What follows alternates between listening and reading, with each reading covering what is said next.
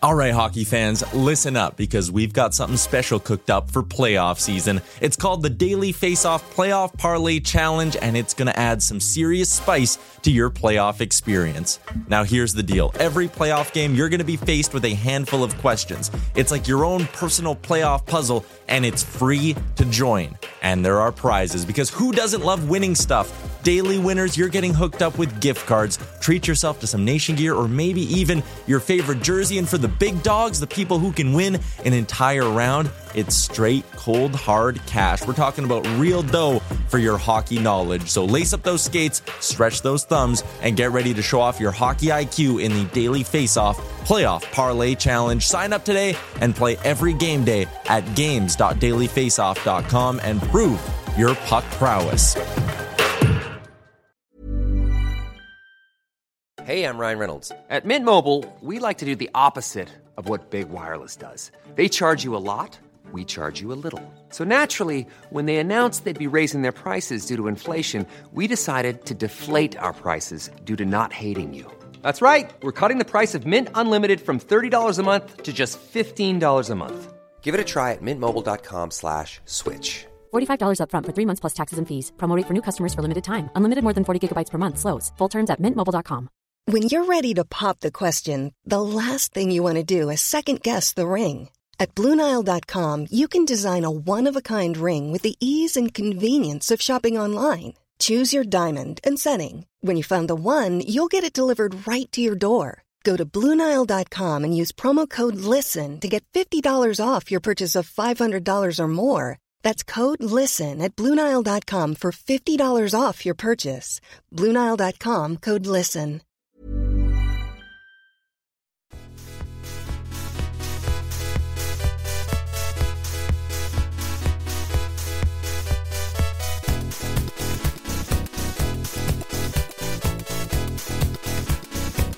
Daily Face Off podcast comes courtesy of the Nation Network. Here's your host, Brock Seguin, with Dylan D. Berthium and Michael Beebs Bondy. Welcome, ladies and gentlemen, to season six, episode 11 of the Daily Face Off podcast. I'm your host, Brock Seguin. With me, as always, we got Michael Beebs Bondy, we got Dylan D. Berthium. How's it going, Beebs? Doing great. Um, you know, we are the gyms are opening up next week, so I get my sanity back. So um, so I'll be regular Beebs by next week's podcast. So so very very over here. Um, no complaints on my end. D, how you doing, bud? Doing a lot better now that I know regular Beebs is going to be making a return. Yeah, exactly. we've been we've been worried about where he's been at for a little bit, getting chonky over here. Yeah, yeah, it just made my day. So much improved, much happier than you were about seven seconds ago. So that's good. Glad to hear everyone's doing well. Yeah, Maybe, because uh, I'm yeah, right. the local restrictions are being eased, so everyone's hopefully going to be able to see each other. Maybe we'll be actually able to uh, record a podcast in person here in the near future, which would be nice to Yeah, see you boys. Uh, that up. yeah, it's nice to see you boys in the flesh for the first time in months, but uh, still, uh, at least we're getting it done here on Zoom. Minor um, internet Mhm. obstruction since none of our internets are all that good. Zoom has really Yeah. been kind of a challenge, but uh, we've made it work. I hope the you guys at home, uh, you know, bear with every us week- here. But uh, every week we're back is kind of a blessing because we don't know with all these uh all these postponements, you know, what what's gonna happen here. So uh so each week we're back, we're like, whoo, we made it, you know, one more week. So when uh, there was that big, when there was that big break for like the Devils and stuff, and then uh, Oof. you know three three or four teams got just postponed. I was like, oh boy, I think my could be it. paychecks are going to be coming to an end here in the near future. Yeah. But we're Yeah, still every- and it's everybody seems to be doing pretty well here. Um, I know the Wild were back on the ice today. Um, speaking of being back on the ice, obviously not somebody that's going to uh, return too too soon, I don't think, but somebody that you might want to consider picking up and stashing right now uh, is Vladimir Tarasenko. He was back on the Right. ice with the Blues Yep. today, um, so that's a big development for him. Um, I think he is around like 35, 40% owned already. Uh, but if he is available, it's definitely worth a stash because it doesn't look like he. Uh, it looks like his return is is on the horizon here. So, um, but anyways, we're not Yeah, going to talk too right much about what they were saying all along too, right?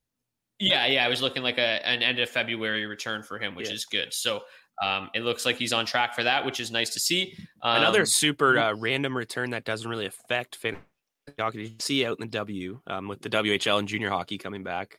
That off team that's staying in their arena Yeah, it's um, hilarious for the whole 24 game season. What an that's awesome. That would be so much fun. I just I had to bring Yeah. that up because I'm so excited about junior hockey potential back. So another Yeah, no, it's- uh, good for us hockey that- people. That would be hilarious. Uh, just to have all the boys staying in the luxury suites, so fun. Um, all right, so obviously, uh, you know Vladimir Tarasenko is somebody worth stashing, um, and we're going to go through a big list of players on today's show, guys that are kind of trending um, one way or the other, whether it's in a positive direction or negative direction, um, and just kind of compare players that are ownership levels are pretty much the same. Uh, I was with one of my buddies last night, and he's like, "Hey, can you fix my fantasy team?" And I was going through the the waiver wire form, and and he had guys that were like eighty percent, eighty six percent owned on his his waiver wire list. And it made me realize, okay, some people's leagues aren't quite as deep as the leagues that we play in, and you know, Martin Necas might not be the guy for them. So Yeah. I wanted to kind of just We can't all play in four team leagues. It's actually twelve teams his league, but it's like their their roster's only like sixteen players deep or whatever. So And you said Tara um, was out there. yeah, it was crazy. I was like, uh, it's eighty six percent owned.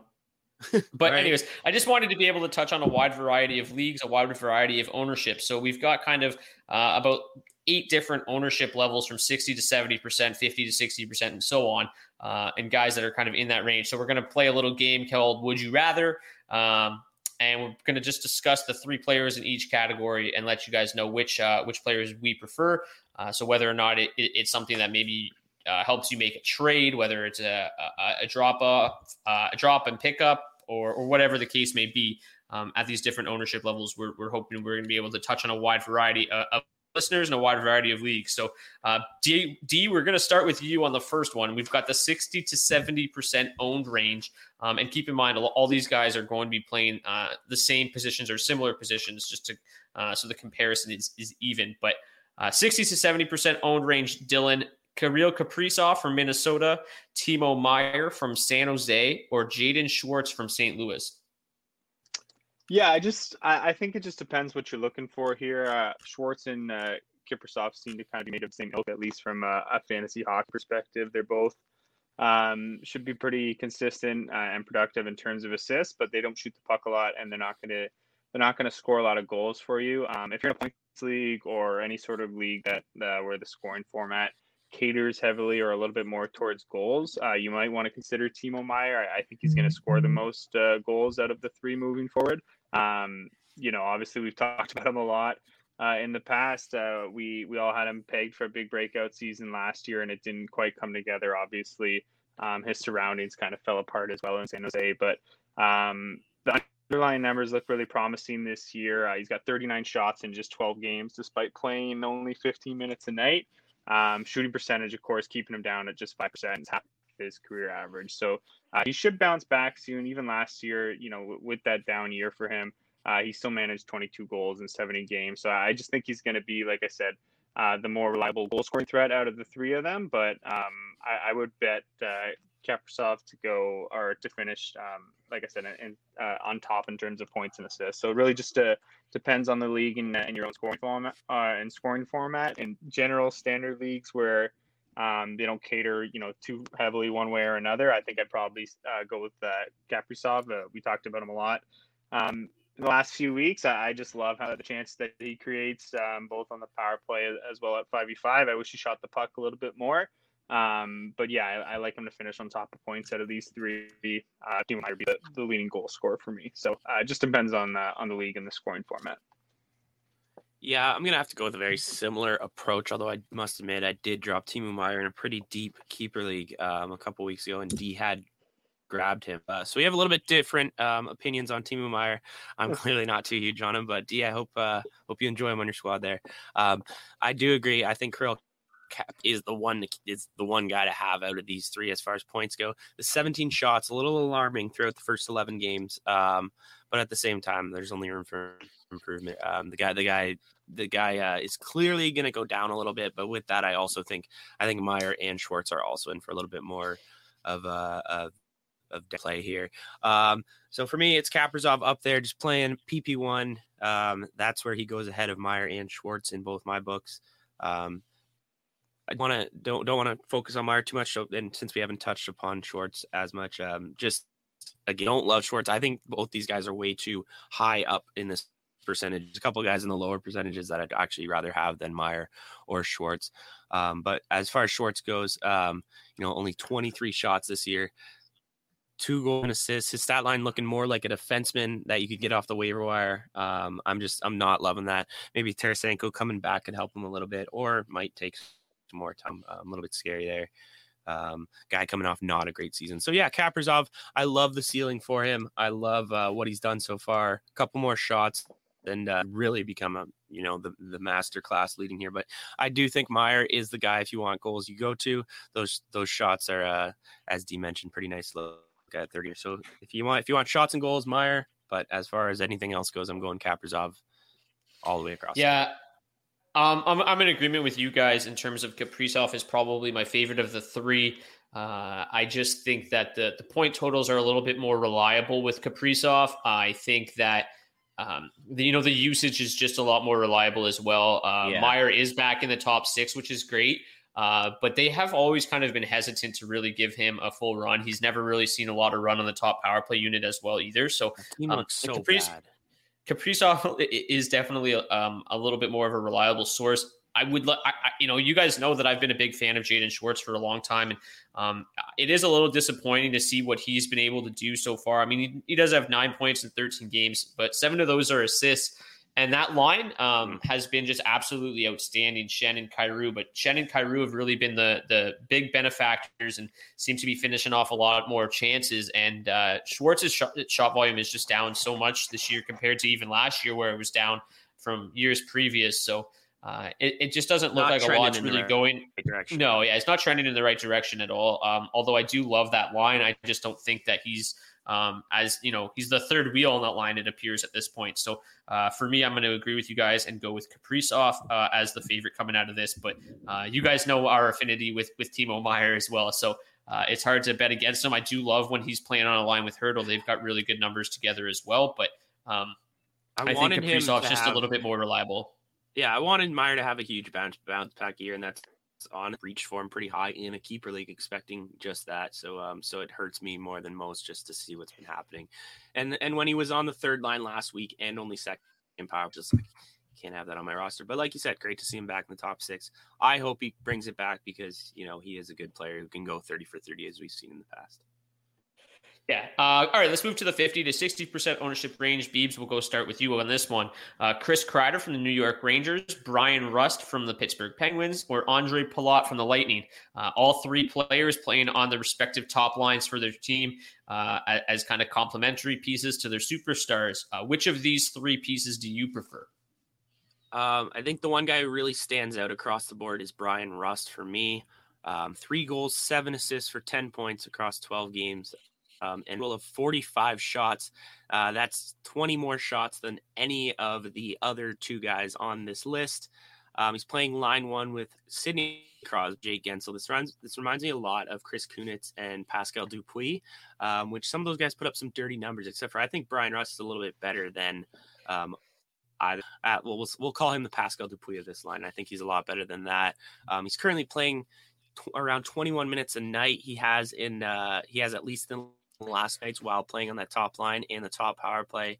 Um, this is a guy where I really expect his numbers to only get better. Um, he's near a point per game right now. We saw what he could do last, and again, 45 shots across 12 games. That's almost um, three and a half per by the math off my head right there, maybe a little bit less. Um, and we love that um, as big shot guys. And just uh, my, my number two is uh, Andres Palat, just playing in Tampa on that top line and just w- what he's doing as a whole. But only 18 if we're going to be talking about shots. And then uh, Kreider, my slow third, who's on pace for a 16 goal, zero assist season if this year goes on this pace. Rust, Palat, you, Kreider for me. D, do you agree there? Uh, yeah, I think Rust is obviously you know head and shoulders uh, above the other two here. Um, everything I see um, indicates to me that if he can hold down a spot on that top power play on, on the Crosby line with Guentzel, um, that he can certainly be a point per game player. There, there was nothing in his numbers last year that, um, you know, screamed a fluke or anything like that. So uh, yeah, not surprising at all to see him hovering right around that mark again this year. If anything, he's been a little bit unfortunate, right? Uh, he's talked about a 45 shots in 12 games, shooting just 6.7%. So, um, yeah, I, I think he's a stud. I, I think he's a terrific uh, player at 5v5, and he's shown to add some end product to his game in the last couple of years as well.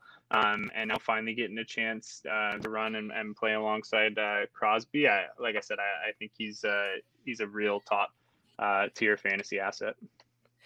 Yep, I agree 100% with with both of you guys. I think Rust is is probably the best of this group. Uh, I, I was actually the best of the first six.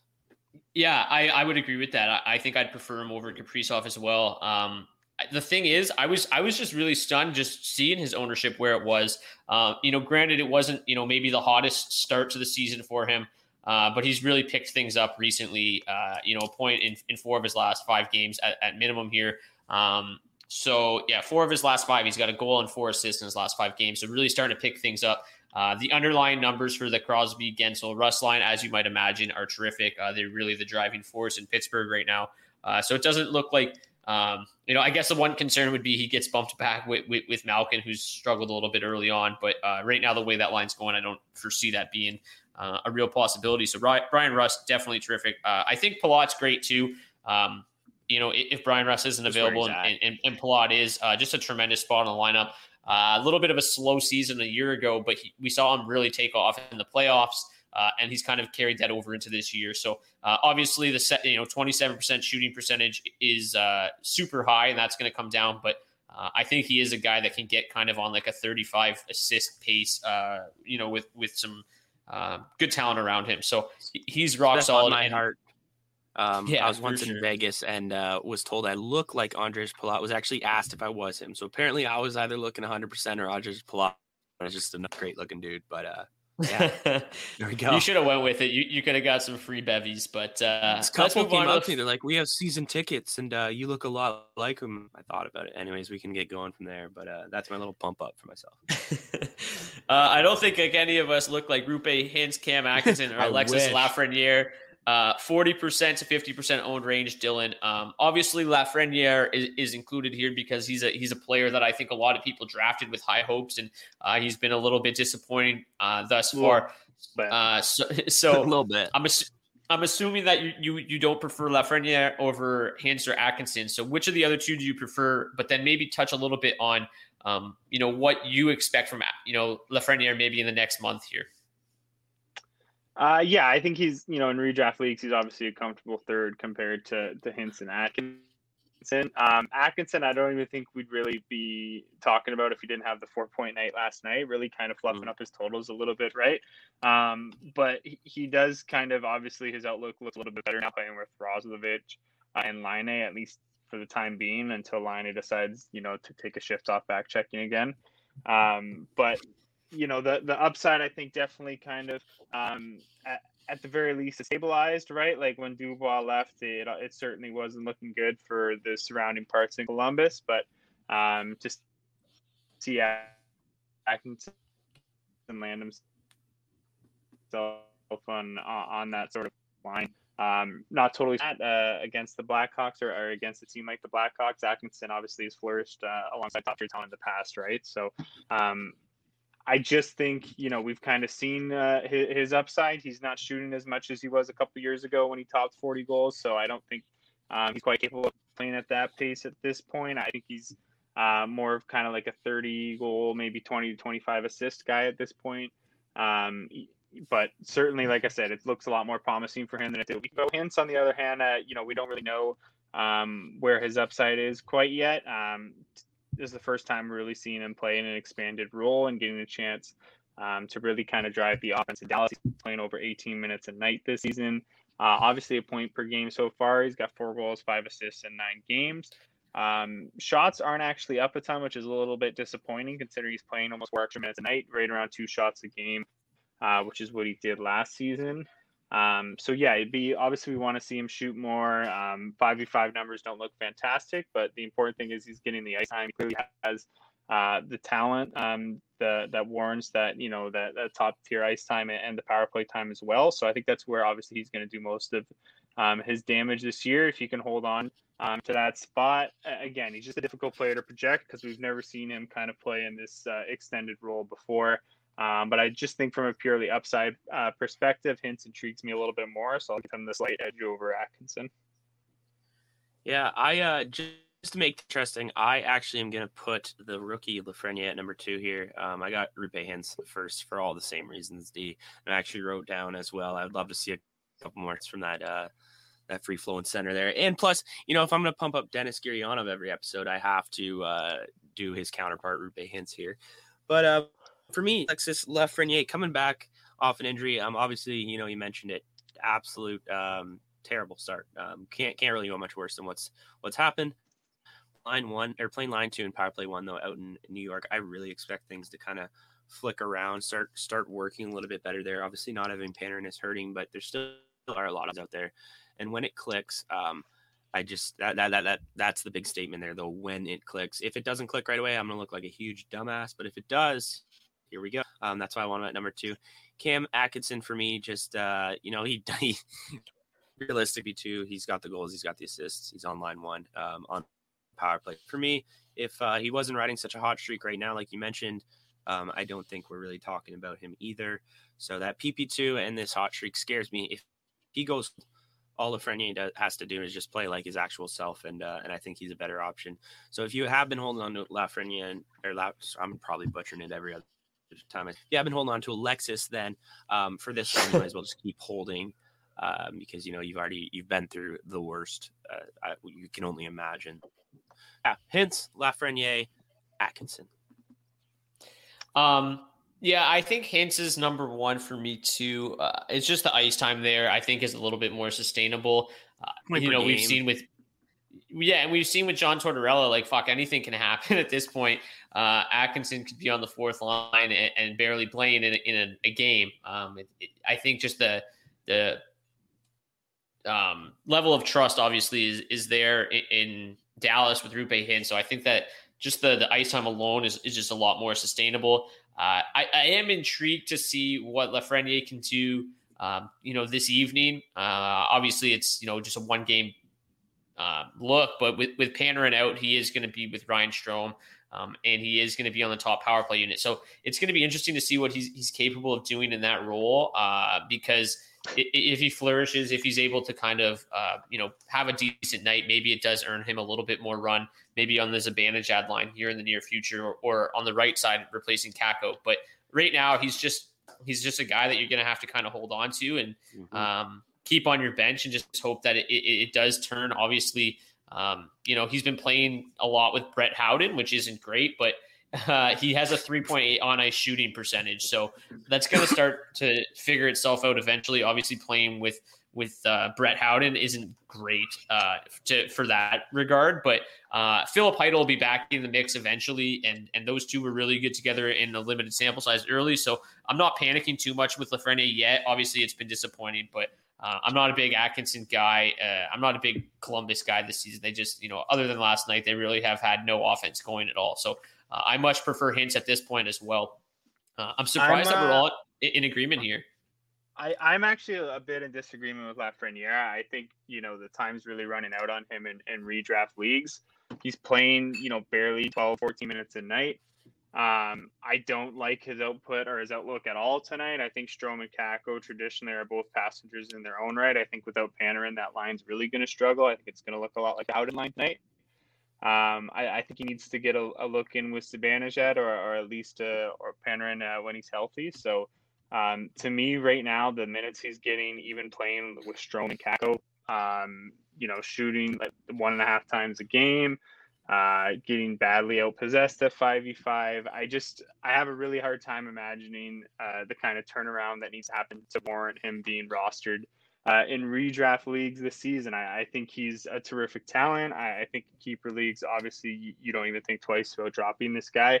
Uh, but I just think you look at the roster makeup. Um, if he's not playing with advantage at, it's it's hard to imagine him doing a lot of damage at 5v5 this season. Uh, and just the clock's ticking. It's a really shortened season. We've only got about nine weeks left in the fantasy regular season. Um, so I don't know how much we can or how much longer we can afford to wait on him uh, in redraft leagues. So um, yeah, I, I, we've seen it a lot. The last, what'd you say? I'm I'd be giving him about a, a week and a half too for my own personal. Um, yeah, like I said, if he's not getting that, that run in with, yeah, if he's not getting that run with Zibanejad or, or Panarin, uh, you know, at least playing over yeah. 15 minutes a night, it's really hard to imagine him having any sort of tangible impact um, in fantasy or in standard redraft leagues this season. Yeah, I, I don't disagree with you in terms of like obviously Strome and Kakko, that line takes a massive hit without Panarin. He's the reason that they're even remotely good for sure. Uh, I I think that's just it is going to be interesting. Obviously, it's not a great match with Boston, but it's going to be interesting to see just you know if they're capable of getting anything going in in um, ex- in expanded minutes uh, with, you know, for Lafreniere. Obviously, it's it's the same amount of minutes that Strome and Kakko usually play. Um, but if you know, maybe it's not so much the thing where it's like Strome Kakko, uh, Lafreniere the whole time, but maybe he has a good showing tonight. Panarin misses a, a handful of games, and Lafreniere's with at next game, and and Kreider's on the second line, or whatever it is. That's all I'm saying is I think it's a, a decent spot here, you know, with, with uh, Panarin out to maybe showcase what he can do in top six and end up on a line uh, with Zibanejad. But um, it, the, the clock is certainly ticking, and I'm kind of in agreement there with Beebs in terms of maybe just a week – uh, week and a half here to the point. You know, if he if he's got um, you know one goal and zero assists in 16 games, you know, this time next week, it's you know it's it's hard to warrant keeping him uh, you know past that. So uh, obviously, we're all in agreement here with with Roope Hintz. Uh, let's move to the 30 to 40 percent ownership range. Uh, Beebs will open with you on this one. Dylan Strome from Chicago, Jack Roslovic, who we talked a little bit about earlier uh, from Columbus, or Anthony Mantha from the Detroit Red Wings. This one got hard because uh, we attacked me personally because my uh, one of my sleepers off the bat was Dylan Strome, and then I actually had Anthony Mantha as a top ten winger. Both of which actually the sleeper on Strome me could have kind of worked for a little bit, but Mantha is certainly not a top ten winger. Um, and then we made me look okay because we have Jack Roslovic, who when this trade happened, I said he was a nice little addition. Um, and uh, you guys said, no, not, not, he's really not, he's just useless. He's a, no, you didn't call him useless, but you got to throw in. I said he was a nice little piece. Call him useless. You called him a throw in. I, I, called him a nice little first round piece that could do something. He also, he also wanted to trade out. It, it, made absolute sense that he got thrown into that deal. He'd been looking for a move out of Winnipeg for a few years. So I, yeah, that's where I, had, I was at with Ross. I had said something though, and he got shut down. So I just wanted to bring that up because I was completely wrong with. In, right, in, let's, in, let's in, in Dylan in, in, in my defense, I think what we did say was that he hasn't really done much for us to this point, and uh, I stand by that 100% just because he really hadn't done anything in, in Winnipeg. It was obviously uh, a more limited role. All I said uh, was uh, he like was his, a good his, piece to add, and you guys didn't agree. No, I no, of course I, I agree that he was a good piece to add. I just didn't think that he was, you know, what he had brought to Winnipeg really was not what he has brought to Columbus early on. Um, and the minutes are, are definitely up, and it's and it's it's changed everything. Like obviously, if you go from playing 13 minutes a night with Adam Lowry to playing 20 minutes a night with Atkinson and Laine, it's going to change your outlook. hey, still heard it. Um, but yeah, obviously, he was none, he was a us, good throw-in piece. None of us thought um, he would be a fantasy piece, but now uh, he's actually leading this list for me out of the three players here, um, which is kind of crazy. I don't think I'd ever say that, um, and I might change that in a week depending on what happens. But um, for me, it's more the other two guys letting me down, and um, just a pure recency bias for this one. Um, since he's joined the team, um, he's kind of been the star of the three. PLD hasn't had a chance to really play, but still. and then we obviously know what happened with Laine. They referenced it earlier. Um, Roslovic has just been on a total tear, and uh, I think they've been working there. Um, that it, you know, it doesn't seem like they're yet like Torts seems to like it, um, which is a good start. But as you referenced previously with Cam, Torts liking it is literally half the battle know, in yeah. Columbus. Yeah, and it's it's like you're like, oh, he likes you as a centerman. That's really the best thing that could have happened for you. Um, one thing um, again, it's just just how hot that line's been, and like you said, he's playing with some absolute um, supreme wingers up there, and having Laine shooting the puck next to you is always great. Um, for me, you know, Strome, what really hurts him, I love his PP one time, but it's all the other time that he plays line two. You know, he's just playing with some absolute terrible wingers. Um, no offense to the rest of that Chicago lineup. That's not Patrick Kane or Dominik uh, Kubalik is far from terrible.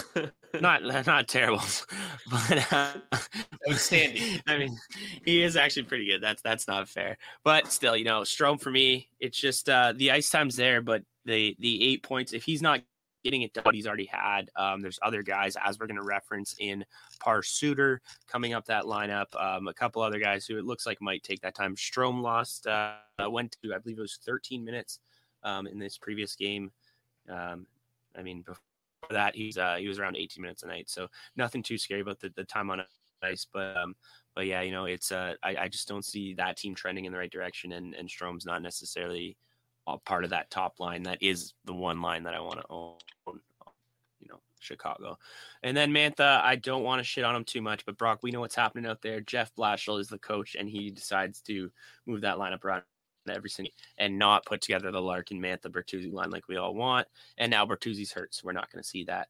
Um, so uh, if you're in a deep league, uh, I'm saying it's, it's, almost time to drop this guy. But uh, line two, power play one, um, you don't really want a Red Wing unless their name's Larkin, um, as we talked about. So, so yeah, um, I don't love Mantha right now. The 38 shots is nice, but um, yeah, give me Roslovic, Strome, Mantha. But this one was this one was a tough three. D. Yeah, I think we gotta go Roslovic as well. I'm, you yeah. know, certainly not convinced that he's going to be a point per game player uh, no, in Columbus, no. but definitely deserves a look in at this point, right? Um, yeah, done nothing but impress there. Um, certainly taken every uh, every uh, advantage of the opportunity so far to play on that line with Laine and Atkinson. So, um, yeah, obviously you don't imagine that run's going to end anytime, you know, particularly soon. So certainly, like I said, someone that deserves a look in. Um, really tough to forecast where he's even going to settle in at this point in his point production, but it's hard to imagine someone, you know, if he does maintain that kind of ice time, playing 20 minutes a night with Atkinson and Laine top power play, it's hard to imagine him not being uh, fantasy relevant. So yeah, definitely the most intriguing uh, asset here. Uh, out of the three, uh, Dylan Strome, I, I really don't want to make the connection because it's it's kind of a lazy one to make, but uh, I we did just make the point with his brother, right? Kind of a passenger at five v five generally needs uh, a pretty strong winger to help him get it in and out of the zone uh, and, and, create some quality scoring chances. And yeah, Dylan's been a, a lot of the same uh, throughout his career in Chicago. He's really struggled at 5v5 away from Patrick Kane. It's been more of the same this year. Uh, and the power play production has tailed off as well. So he's really needed that power play production to kind of supplement um, the lack of 5v5 scoring chances that uh, that he's able to create without the uh, quality elite talent playing alongside him. So um, for me, I think he's comfortably third uh, uh, out of the three here. I still like Mantha's upside. Um, you know, he still plays a ton. He still shoots a ton. He, uh, you know, good position eligibility uh, in standard leagues. I think he's a fine bottom of the roster guy. Uh, doesn't seem, you know, the plus minus. Yeah, it's going to hurt you, um, uh, but he can also help you out with things like hits and, and things like that if you're in um, some deeper cats leagues. So uh, depends on your league, of course, but I, I do think Mantha is going to provide a little bit more fantasy value this year than Dylan Strome. But with what Roslovic's done so far, he's got to take top spot. In, in Strome's defense, uh, you know, he has been playing with DeBrincat and Kubalik for the majority of the season. Um, DeBrincat was moved up with Kane last game, but I would imagine that it'll much. probably be uh, DeBrincat, Kubalik, and Strome uh, again in the near future because – uh, Suter or Soderberg and, and, Kane, whoever's been there, uh, Kurashev even for a point. Kane's been able to just kind of do it with whoever's been on his line. And like you said, D, uh, Strome needs a little bit more help. And all things considered so far, that line's actually been fairly solid um, in terms of just kind of all around play uh, at 5v5 like they're not giving up a whole lot but they're not also generating a ton which is which is for sure concerning yeah well they're getting uh, outshot a lot right like Strome and Kubalik are at 41% possession on the season so um, yeah, Strome's just a guy that's always kind of had trouble getting out of his own end, so it's not a huge surprise. Um, and yeah, Kubalik, not exactly, uh, well, great talent, not exactly maybe the zone breaker um, that Strome needs. Yeah, and like, and I'm talking, I guess, just strictly uh, from what I'm looking at right here. Like, yeah, the the the, the Corsi has definitely um, been an issue for uh, the Blackhawks as a whole so far this season, but um, you know, in, in, terms of expected goals, they've been really, you know, you know, just basically average, which you want you're expecting a lot more than just kind of average players at this point um, in the fantasy season. So Roslovic, I think for me is obviously top spot. Um, you know, like I, I, think that we would like to see a little bit more shot production from him, but when you're playing with Laine and playing with Atkinson, there's really not a whole lot of shots to go around. Um, yeah. So I, I think obviously shooting 28% is not something that's very sustainable, but we've seen um, a couple of highlight reel goals from him already. So definitely looks like a kid that's motivated heading back home uh, and towards, like we said. I think you know what's very interesting about the whole Roslovic situation here is I think this is a lot of kind of what we expected to see out of Max Domi, right? Like we were we were a little bit excited to see what Domi could do uh, with some of the talented wingers that they have in Columbus, and he just has struggled. He's already been moved to the wing.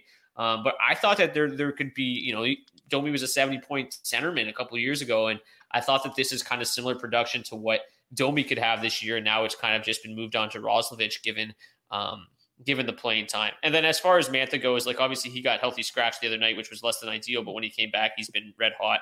Um, the one thing that sticks out for me, obviously, is the shot volume. And Mantha did say at the start of the season that he wanted to get five shots on net every single game this year. The fact that that's just a go- that that's just a goal of his. It's a good uh, goal. Me, that's a great to, goal. He's my new me, favorite player.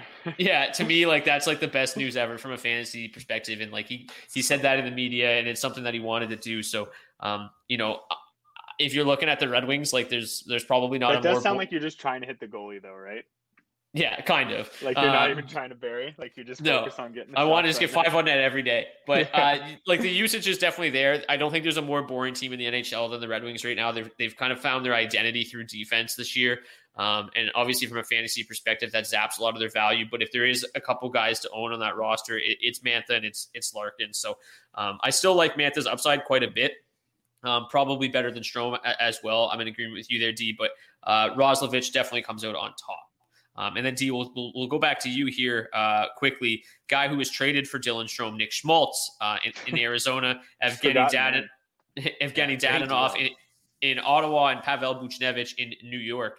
Uh, which of these three would you rather have? Obviously, we've talked about Conor Garland quite a bit uh, in recent weeks, but we really haven't talked a whole lot about Nick Schmaltz.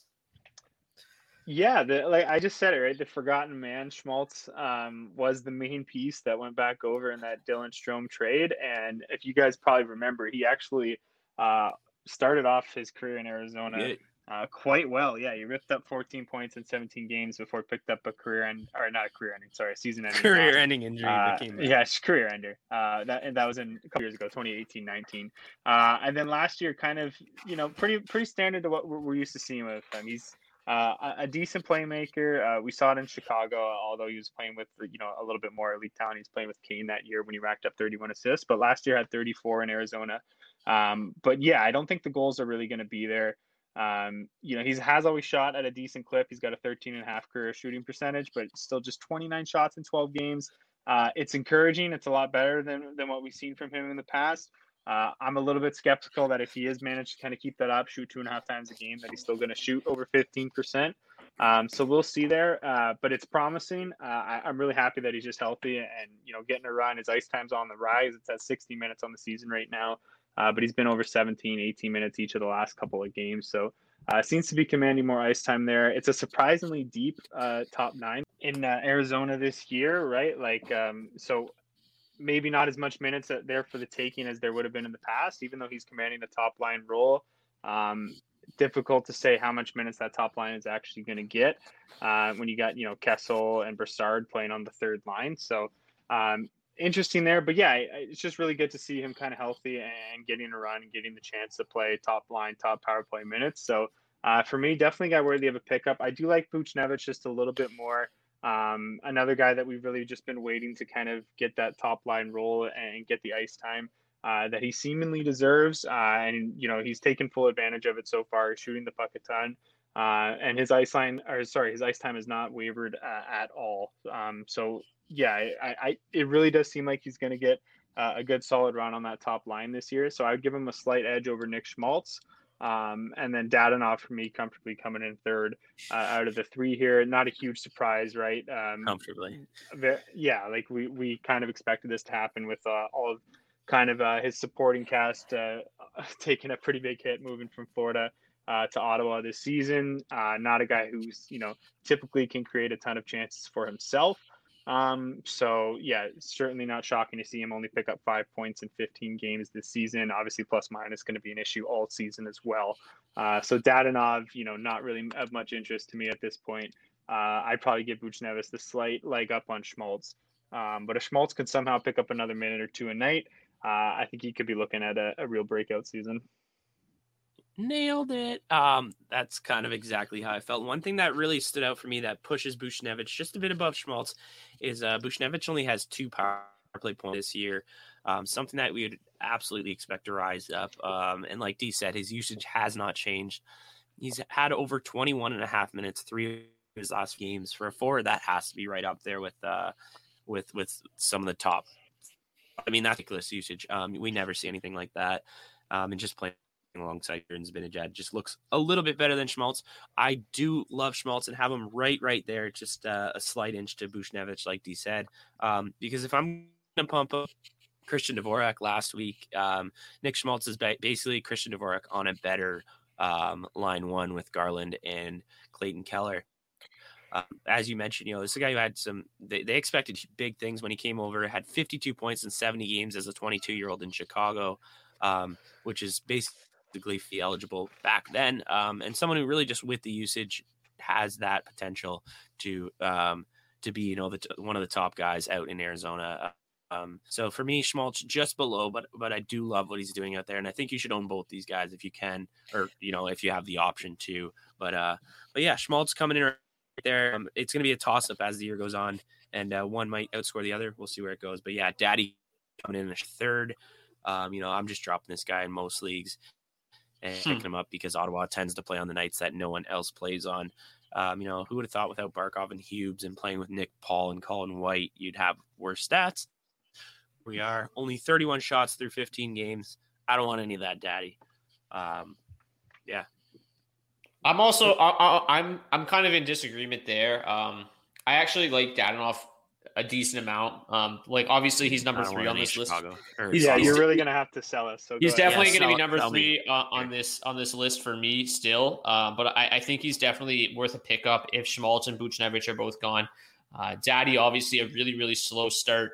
Um, has kind of picked things up recently, which is good to see. Uh, two goals in his last three games. Taken a little bit to get going, obviously, but uh, I, I think actually getting Colin White back in that lineup has been a good thing for Daddy. Um, the line has actually been producing um, scoring chances at, at, some of the best rates in the entire NHL. Um, they're an absolute tire fire in their own end, but they, you know, they play a very high event game. Um, it, it's a it's a power play that's got a good amount of pieces, and Dadonov is a very important part of that.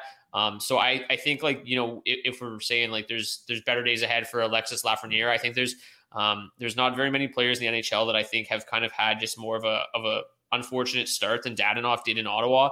Um, and I think that there is there's much better days ahead uh, for him. You know, 5.8 on ice shooting percentage, super low, uh, career low. Um, sh- you know, personal shooting percentage as well. So uh, I don't like. I don't think like uh, you know coming into the season, I said that he's not going to be nearly as good. Obviously, without Barkov and Huberdeau, like we've seen just what Barkov has done with Carter Verhaeghe and Anthony Duclair, right? Like he's just an absolute freak of nature. But um, I do think that that uh, Dadonov has a place, you know, at the bottom of, of deep fantasy rosters. But to me, still um, much prefer Nick Schmaltz and Pavel Buchnevich. Um, I, I, don't know if you guys know this, but first and second um, in the NHL, at least a couple as of a couple nights ago, um, in terms of expected goals for at five v five. Conor Garland number one, Nick Schmaltz number two, which is just Damn. incredible. Um, they're they're they've been absolutely outstanding so far this season. Uh, so I, I, do like Nick Schmaltz. That's not their quite... personal expected goals, right? That's Arizona's expected goals with them on the ice. Yes, yeah, like as a as a like as uh, as like a line, yeah. Um, right. like w- okay. with them together, like they're expected goals for as a as a line, like on the right. ice. Yeah, but like I mean, you had to score goals when you're on the ice to mm-hmm. pick up points. But yes, yes. How about Conor that's, Garland that's finally getting the respect we've been asking for? Um, I believe he's near 65 percent owned across all Yahoo leagues now. That's yeah, awesome to see that. He I, deserves it. I wanted to include him instead of Chris Kreider in the first segment, like 50 to 60% owned there. But I was like, you know, we're just going to freak out and, talk about Conor Garland for 12 minutes. And I, I think people have had enough. So you already know how much we love Conor Garland. So Nick Schmaltz, uh, that line has just been, you know, outstanding. Um, you know, they were really good even before Clayton Keller got moved to that line. Um, and obviously Clayton Keller is probably the most skilled player that they, they can put up there with them. So I, I think like as they continue to build chemistry, that trio, um, they're just going to only continue to get better. Uh, so I do prefer Nick Schmaltz just slightly over Buchnevich, but I think it's just like actually I, I, can't even say that to be honest with you because Buchnevich has had a pretty good start, and that line really hasn't done anything either. Like I think it is only a matter of time before Zibanejad starts to get things going. Um, so I I, I got to go with Buchnevich by a hair here still, just because he's he's basically matched Schmaltz's production with with uh, without the you know impressive start from Zibanejad that a lot of us were expecting. So uh, I will give a slight edge to Buchnevich still, but I think that um, you know, a lot of people, the fact that Nick Schmaltz is down below 30%, uh, but even Buchnevich, like the fact that either one of these guys is, is not even 30% owned to me is, is wild. So um, I, I like those guys a lot. I just wanted to give a little bit of, positivity to Evgeny Dadonov because I think, you, you know, especially you, Beebs, you shit on him a little too much for my liking. But the best Hard name for me. But he's letting me down left and right. And watching that team all the time because, again, only one's on on Wednesdays, Mondays. I, I just, uh, ugh. That's all I got to say. I, I, I, think it's there's better days ahead. I I, I think that we're yeah, to be. think there's better days ahead, but in, in a couple I mean, weeks here, we're going to be talking. I don't think we're going to be talking about him like lighting the world on fire, but I think that he is a decent, um, deeply player at, at you know under 30% owned. But uh, let's move on here. We've got 10 to 20% owned. Uh, I don't know who's going to start, so I'm just going to go with D because we haven't heard from him in a while. Michael Backlund from Calgary, our boy Nino Niederreiter uh, from the Cal- uh, Carolina Hurricanes or Jordan Eberle from the New York Islanders? Okay, well, it's not Eberle. I, I can say that pretty comfortably. I, I appreciate, um, you know, what he's done. I appreciate the fact that he's still very much a serviceable player uh, at this point. Um, he's had a very interesting career trajectory. Um, you know, he peaked in his second year when he was 21 years old, and he's never been able to match that production. But still, like I said, obviously a very effective player. I just don't think he shoots enough or creates enough offense at this point um, to, you know, where he's going to threaten anywhere near a 30 goal, 60 point pace. Um, so not a whole lot of interest to me for Jordan Eberle. I, I think, you know, with his usage, he's another guy that you can look at uh, on more of a nightly basis, certainly deeper leagues, but more so a streaming target uh, in kind of regular leagues. If you know you're looking for an extra game and he's available on the wire, certainly someone that uh, can help to to get into your lineup for sure. Um, as far as the other two go, I mean, I don't think I have much of a choice here, right? I think we absolutely have to back our boy uh, Nino Niederreiter anytime he shows any sort of signs of life. Um, you know, Backlund, uh, one of my favorite players for a while now. I, I think he's just a very effective uh, two-way hockey player. Um, but you know, we've kind of seen what what he offers, right? I mean, I'm just going to read you his point totals from the last six years. Okay, 47, 53, 45, 47, 45. Um, and he's got eight and 13 so far this year, right? Uh, ice time, no, not it's not up at all. It's, he's right along what he normally plays. He's going to play heavy minutes because, like I said, he's one of the better two-way centers uh, in the league. But in terms of his offensive output, he's always going to top out around a 45 to 50 point pace. Uh, Nino, I just think uh, there's still a little bit more potential there. Um, he's still playing 16 minutes a night, yet he's shooting over three times a game. Uh, he's got six goals in 11 games this year, while you know while shooting just 17%. I say just obviously, you know that's a high shooting percentage, but uh, it's not incredibly unsustainable when you think the fact that he's scoring more.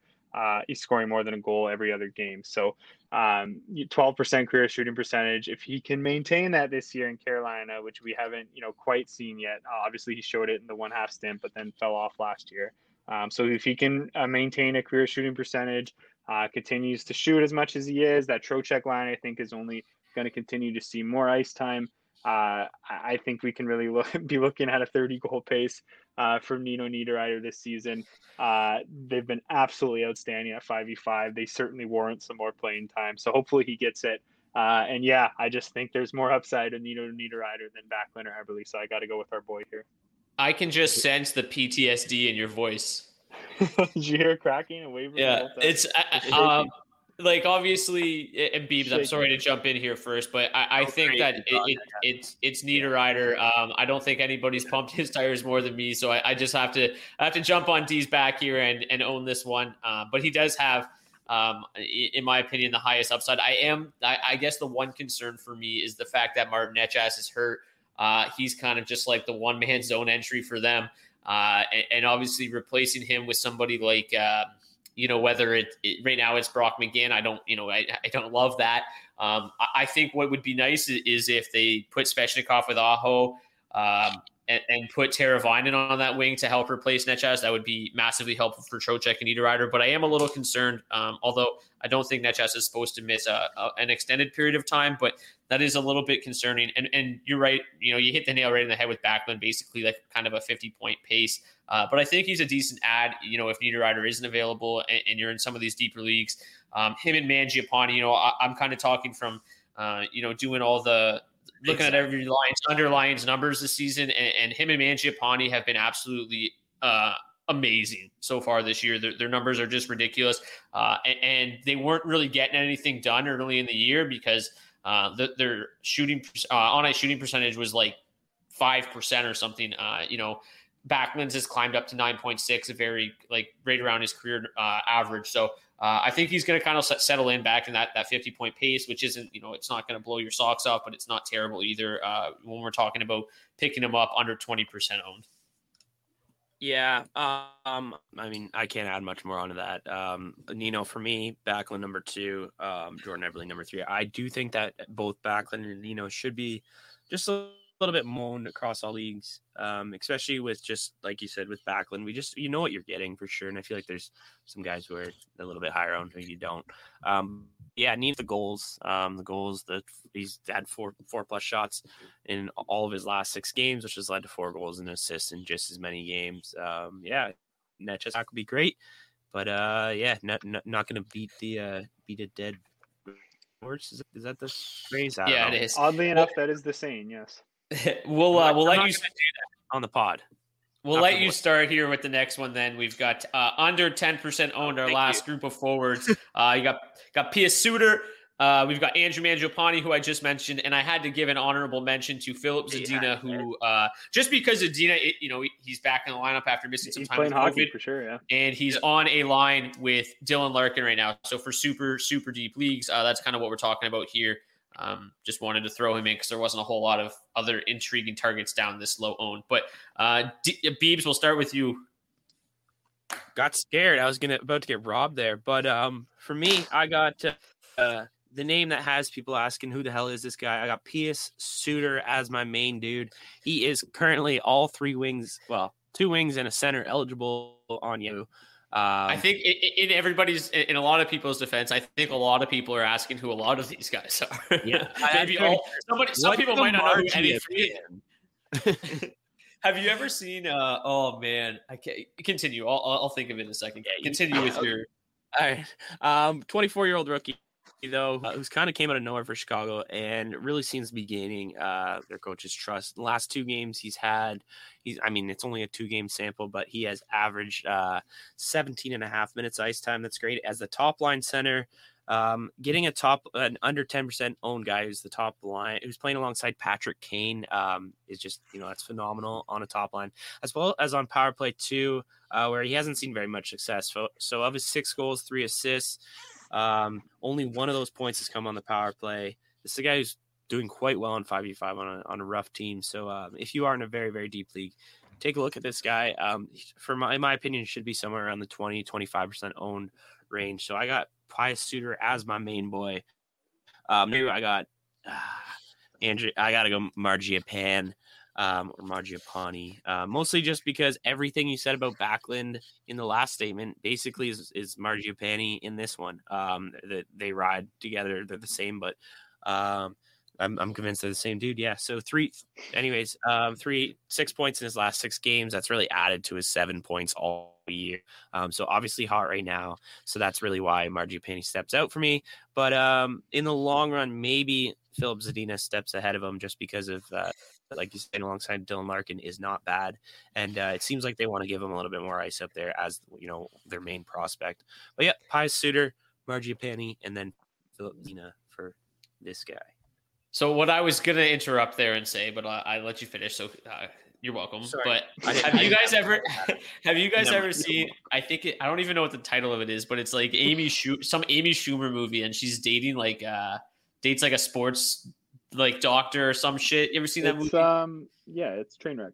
Okay, yeah, whatever. Bill Hader, yeah, James, yeah, yes, yes. Okay, so you know the one scene where it's like they're talking around the table and they're talking about the doctor, and the two sports writers are like, "Yeah, he did Amar'e Stoudemire," and the other guy's like, "Yeah, he did Sap- and she's just sitting there like, are these even real people? That's what I was just thinking. Some of these people must be like Pius Suter, Andrew Mangiapane, Filip Yeah. Zadina. Who I don't think you want to be bragging about uh, being the doctor who worked on Amar'e Stoudemire's knee, though.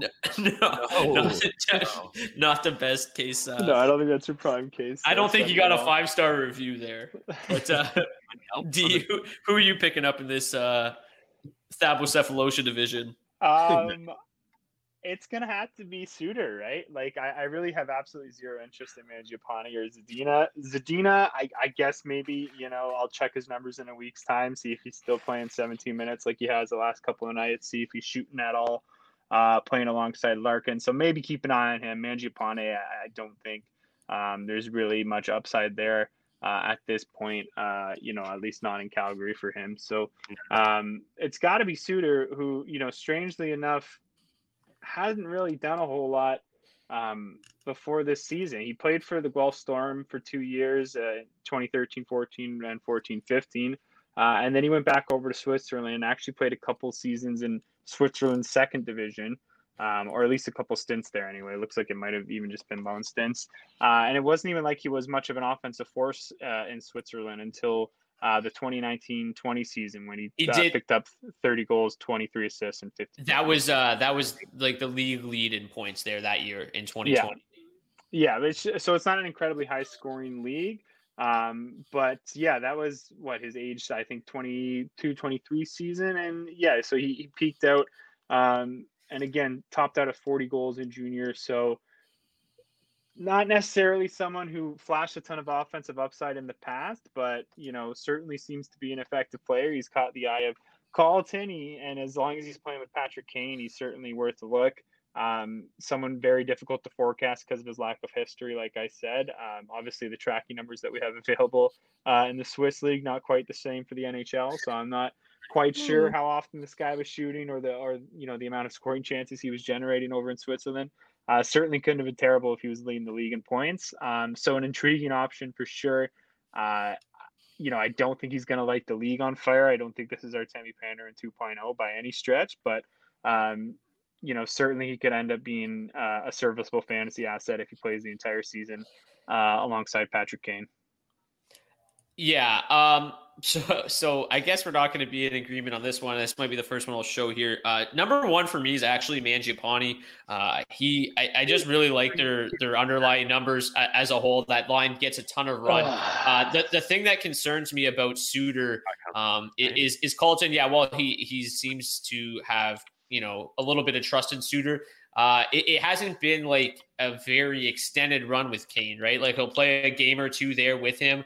Um, and then he'll be he'll be on the third line with Carl Soderberg on the wing the next game. So uh, you know if we if we see an extended run where he's with Kane for for you know I, I think right now he's worth probably um, you know the higher waiver priority th- than Mangiapane just Yeah. because he is with Kane. Um, well, that's what we're talking it- about right now. Yeah, but in the Obviously, long if he's on the fourth line next week, then he's not even worth talking about. But I don't, I don't think Mangiapane has that sort of upside. I I of- think Mangiapane's like long term outlook uh, is a little bit better. Like you, you, we're talking about how there's not a whole lot of history to go off of uh, with Suter. With Mangiapane, there is. I mean, just ridiculous numbers uh, in junior and at the AHL level. Uh, has certainly earned the trust uh, of um, of the Calgary Flames coaching staff. Um, you know, his usage is really good. But the one thing that that intrigues me a little bit, like I, I think they're going to be hesitant uh, to break up Michael Backlund and Mangiapane. But if they decide to do that, I mean, he could land on any one of these other two lines in Calgary uh, because it's not like the depth chart on the right side in Calgary is even remotely good. I mean, Dillon Dubé is fine. Um, you know, he's he's a fine player. Sam Bennett Yeah. traded next week. Uh, and Mangiapane looks like probably the best winger, um, right winger on this entire roster. So Yeah, that, that that's fair, man. But like he's you know he's not shooting or creating a lot of offense in the role as is. And Suter, you know, obviously, yeah, if he played on the top line, he, he'd be worth a look. But Suter's playing on the top line right now, right? So shouldn't how is he not the better option right now? Well, because because I mean, realistically, Mangiapane's numbers are, are almost identical to his. Like, yeah, Suter Suter's numbers look pretty solid right now, but he had a hat trick against Detroit. You take out, you know, he's got three goals yeah, but he other. just started playing with Patrick Kane. he's been playing with him. Since- still playing with Backlund. He's got seven points in 13 games. He had 32 points in 68 games last year. He's never even shot twice a game in his career. I just, you know, I just I I, just like I'm I think it. I think obviously the one issue is like is playing with like the fact that he's able to put up you know half a point per game with Backlund is is impressive because that is more of a shutdown uh, role, more of a shutdown line. So if you, I, I think that this is just his floor at this point, and if he moves up, it's going to be a totally different story. I just I, I'm looking at the numbers and and, in terms of generating. Uh, offense, they've been outstanding. So I think Mangiapane, uh, you know, he's put a slow start behind him. Uh, and he's really picked up, uh, you know, he's got three goals, two assists in his last four games, four game point streak. So uh, I, I think, like in that Canadian division where goals are aplenty, I think he's just uh, got a little bit more upside. Um, obviously, Suter with Kane is uh, is a nice spot. I, I just worry like you pick him up and by by Tuesday he's he's with Carl Soderberg and, uh, and, yeah, but I mean, you pick up Mangiapane today, and he's with Backlund today, right? Like, so, Yeah, but he's still certainly, I think you can. My point is, you can wait to pick up Mangiapane. If you get, no one's rushing to pick him up right now, and if they are, No, let, let him. I, I'm probably the only guy talking about him. Yeah, I so just- that's what, that's what I'm saying. You can wait. I'm, I'm way higher on Mangiapane than probably plays anybody. another week or a week and a half alongside Patrick Kane, and you know he puts up a point per game in that in that time, he's going to jump to 30, 40 percent, right?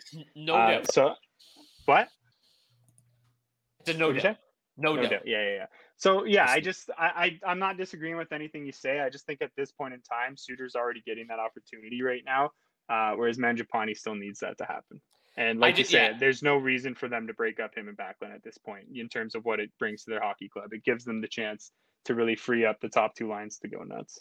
No, and, and that's what, and I and I kind of said that at the start. Like I, I think in the short term, it, it is probably Suter, but over, you know, I, I would be shocked if by the end of the season he has more points than Mangiapane. So over the long term, I still prefer Mangiapane, but um, right now, short term, you know, this weekend streaming, I think Suter's definitely a fine target. Um, all right, really quickly, let's just go through these last two groups of defensemen. Um, kind of the higher owned 40 to 70% owned guys. We've got Justin Faulk, Ryan Pulock, Alec Martinez, uh, Beebs. Who you picking up really quick? I mean, Justin Faulk, he's got the shots. Uh, he's the only one of these three who has a goal. Um, and again, 35 shots on net, uh, plus 12. It's really Justin Faulk's my guy. He's also missed a couple games too. So, uh, you know, pretty good stats for only playing a couple. D? Uh yeah, yeah, Faulk. I, I think Faulk. Uh, there's not as obviously as much competition there as there was last year. Uh, I still don't think he's going to command a ton of power play time, um, Yeah. but I think he can fill the cats uh, pretty nice for. He's got 42 hits in 13 games as well, so certainly in banger leagues, uh, and if you count shots as well, um, some value can be provided by Justin Faulk. Yeah, definitely Faulk for me too. Faulk's a guy I was really high on during his time in Carolina, and then his usage in, in St. Louis was actually a little bit strange. Uh, obviously, uh, is super deep blue line there last year, but still his his deployment was very bizarre. Uh, a guy that's really thrived on the power play throughout his career, and then almost got you know really no usage there uh, last year. Right now, he is on. I guess you know they, they've basically got a one A one B power play unit. Uh, but he's on the Ryan O'Reilly, David Perron, Mike Hoffman power play unit right now. So uh, pretty good spot for him there. Um, Did you guys know Krug, uh, Alec Martinez is 33 years old? Oh, I knew he was. I would add him at like 31, but I, he's been in the league for a while. Yeah, I, I Damn. thought he was 25 for the last 10 years. to be Like he's honest. been playing since t- 2011, so Yeah. he's been around for a while. I knew he was like above 30. I, I wouldn't have imagined 33, Sneaky, a sneaky 600 games played in Yeah, his career, I would say. but he's just outstanding. If your league counts block shots, I think like uh, Yeah. instead of hits, he's definitely the one to own in this category because for sure, no, But yeah, nobody blocks more shots than he does. And it's worth noting about Faulk too. That's a little bit out of character for him. He only had 80 hits across the whole season, so for him to be having that many is kind of insane. So I think the, the one the, throwing the one thing too is uh is he's been bumped up to the top pairing with Torey Krug too, so he's been playing a ton. Um, you know, over 23 minutes a night right now. Yeah. Only played 20 and a half last year, so uh, you know, just a much larger role uh, with Pietrangelo gone. Uh, also has one of the best dusters in the entire league right now. Uh, so. So Yeah. just uh, you got to give him the dusty bump there. Uh, but under 40% owned, we've got Duncan Keith in Chicago, Rasmus Andersson in Calgary, Filip Hronek in Detroit. Beebs, who you going with? Oh my God! Can I just close my eyes and pick one randomly? Sure. Um, Hard Give pass. me, give me none. Give me Filip Hronek in Detroit because he's the one that, that. maybe has potential to get on a power play and we get has more, and he has the most points at all these and the most shots. So fuck. Okay, Let's so just to inter- interrupt here, all three of these guys are on the power play. Uh, Duncan Keith, top power play in Chicago. Phil Peronic, second power play in Detroit. Rasmus Andersson, top power play in Calgary. Well, give me none of them. Um, Okay. no, D, I'll, D, I'll- who are you I'll- picking up? I'll take Rasmus then because he actually yeah, scored. it's got it's got to be Rasmus. Although I'm a little surprised he's get, gotten this long of a run on the top power play the unit. power Uh, now. to be honest, yeah, I, I thought Gio would have gotten another crack at, at this point. No one Hanifin? um, Yeah. So yeah, um, but I mean, yeah, he's never really, sh- you know, he's a solid uh, two-way defenseman. I thought he's performed really well as they brought him on the last couple of seasons. Um, but to me, yeah, he kind of just seems more of a, like I said, a solid five v five skater. Maybe um, plays on your second pair or the complementary uh, player on your first pair. Um, I yeah, I don't know if that's really the role for him. He doesn't seem like a great quarterback. I know he's got a good shot. Uh, I'm not sure if it's that great that you'd want him on the power play over Giordano at this point, uh, even at this point in Giordano's career. But anyway, I, as it stands, I think Rasmus Andersson's the pick. Yeah. Anderson for me too. Uh, I I really thought that this was going to be a breakout season for him. Uh, he's a guy that I've been pretty high on the last couple of years. I was expecting big things, being moved to the top power play unit. The early returns have been you know majorly disappointing.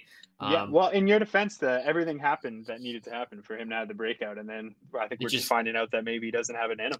Yeah, it, it might not be there, but uh, definitely still like a, a terrific real life hockey player. But the the fantasy value not quite uh, as high. I, I think that Duncan Keith is relatively interesting at this point uh, in his career, still playing over twenty four Yeah. minutes a night. Um, Yeah. you know, top power play unit that still features Patrick Kane. I think he's you know decently reasonable. I, I think Phil Peronic is probably like should be the best on this list, but he's not even on the top power play in Detroit. And if you're getting on the top power play in Detroit over Christian Djoos, then you're pretty much fucked. Yeah, what's So- going on there? uh, also, so it- I was it's still going to be Duncan Rasmus Andersson at this point. Duncan Keith might Blame it on the be. juice.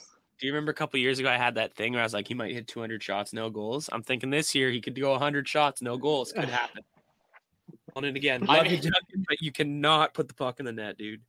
All right. So before we go here, I just want to mention. So speaking of just outrageous bets like that, I just got a message from one of my buddies in another league. It's like just a, it's a auction draft, like just straight points for the whole season with the ten players you you end up with after the draft. But we just get mangled and, and do a bunch of ridiculous bets throughout the and like he messaged me he's like he's almost there and I was like what are you even talking about?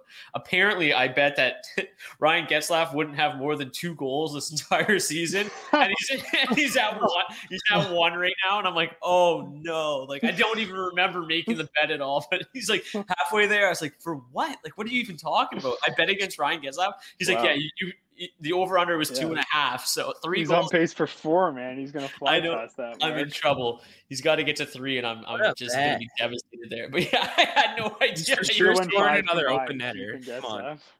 Yeah, but uh, between Duncan Keith and and, and uh, Ryan Getzlaf, I'll be surprised how, if they get to five this year. Hopefully, for, 400 for combined Beach shots. But uh, I hope you guys enjoyed this episode of the DFO podcast. Um, this is uh, episode 11 of season six, uh, presented to you by our friends at OddsShark. Uh, I'm Brock Seguin. We got Dylan D. Berthew, Michael Beebs Bondi as well. We uh, always enjoy doing this. So, uh, you know, make sure you uh, you continue to listen. So, thank you guys so much. We'll see you guys back here next week. Thanks, cool.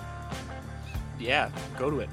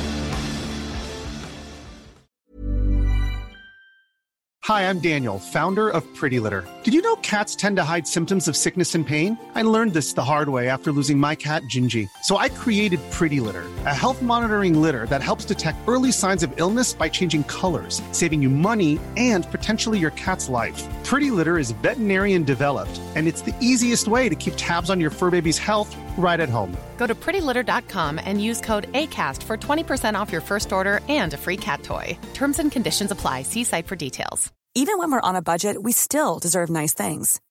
Quince is a place to scoop up stunning high end goods for 50 to 80% less than similar brands. They have buttery soft cashmere sweaters starting at $50, luxurious Italian leather bags, and so much more. Plus, Quince only works with factories that use safe, ethical, and responsible manufacturing. Get the high-end goods you'll love without the high price tag with Quince.